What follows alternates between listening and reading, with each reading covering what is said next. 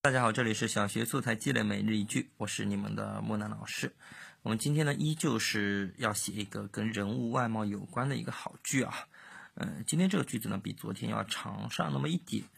那我们来看一下原句，它是这样子的：小红恰好面对窗户坐着，午后的阳光射到她的圆脸上，使她的两颊更加红润。她拿笔的手托着腮，张大的眼眶里面晶莹的眸子。缓动的游动着，丰满的下巴微微上翘。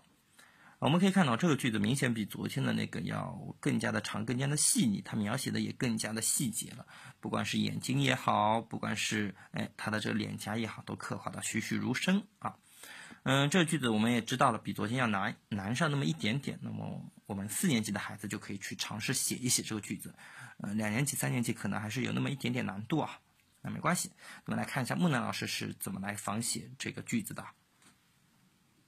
小叶恰好靠着窗户坐着，午后的阳光驻足在他小巧的脸上，给他的侧颜镀上一层浅浅的金边。他认真的听着课，一双杏眼满是对知识的渴望，不时的抿嘴思考。好了，哎，木南老师已经完成我们的仿写了，嗯，接着就要看我们孩子们的了啊。那我们今天这个节目就暂时的先告一段落。